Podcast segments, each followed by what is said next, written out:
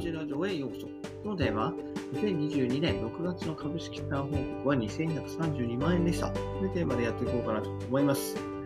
えー、いつも通りね、毎月恒例の資産報告といったところでやっていきます。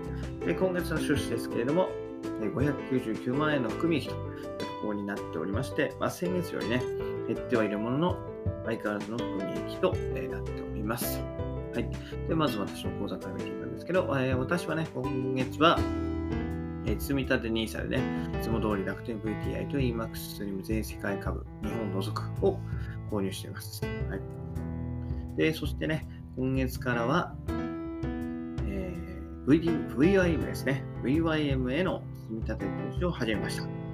うん、やっぱいろいろ考えたんですけど、やっぱ投資機会っていうのはね、どうしても読めないから、まあ、機械的にね、コツコツ積み上げるのが一番だと、いうふうに思いました。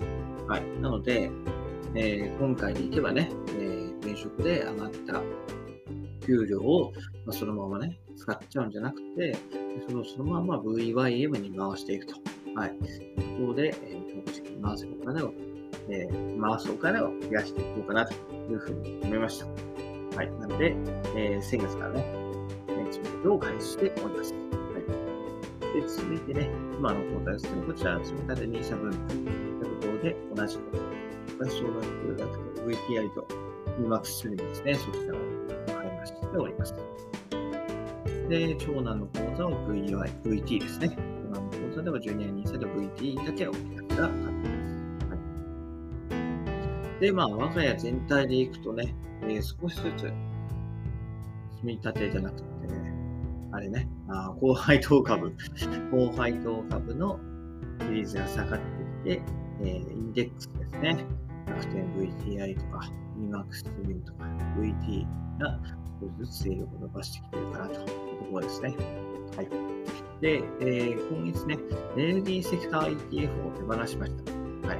全額売却しました。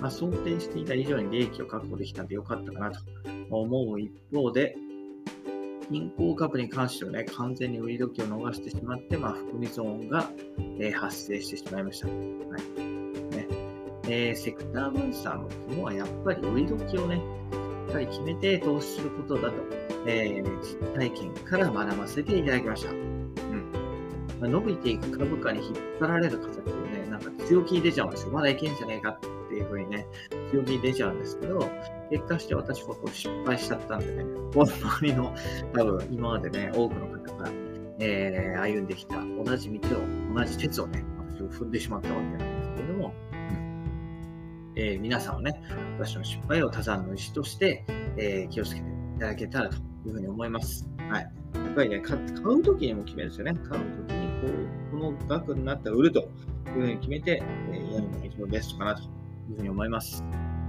はい。で、今月はね、えー、いつも通り配当金付きといったところで、えー、収入としては、えー、6万6万、6万2000円ですね。約6万2000円ということで、安定の月額2万円を配当金として得ることができました。はい。まあ、しょうがないですね。うん。え増えないのはしょうがない。なぜなら追加の投資をね、してないからといったところで、でもらえる金額にさらにこ1年弱変化はありません。はいまあ、ただね、安定的なキャッシュフローとして、まあ、家計の必要になっていることに関してですね、はい。月2万円ね、えー、配当としてもらうお金入ってきてるわけなんでね。はい。で、まあ、その月2万円といえどね、まあ、こうこうして定期的に入ってきているおかげでね、配当金の総額は、まあ、綺麗な右肩上がりの棒グラフになっております。はい。ね、これからも続けていくならば、将来的には間違いなく無視できない収入となってくるかなというふうに思います。はい。今でもね、えー、50万円を到達した。50万円はギリギリ到達してということで、えーと、2020年3月からもらい出したので、まあ、2年強ですよね。2年強で、ね、約50万円というところになってます。かなりでかいですよね。はい。給料1ヶ月分以上の額をもらえているんでね、はい、えー、非常に助かっております。はい。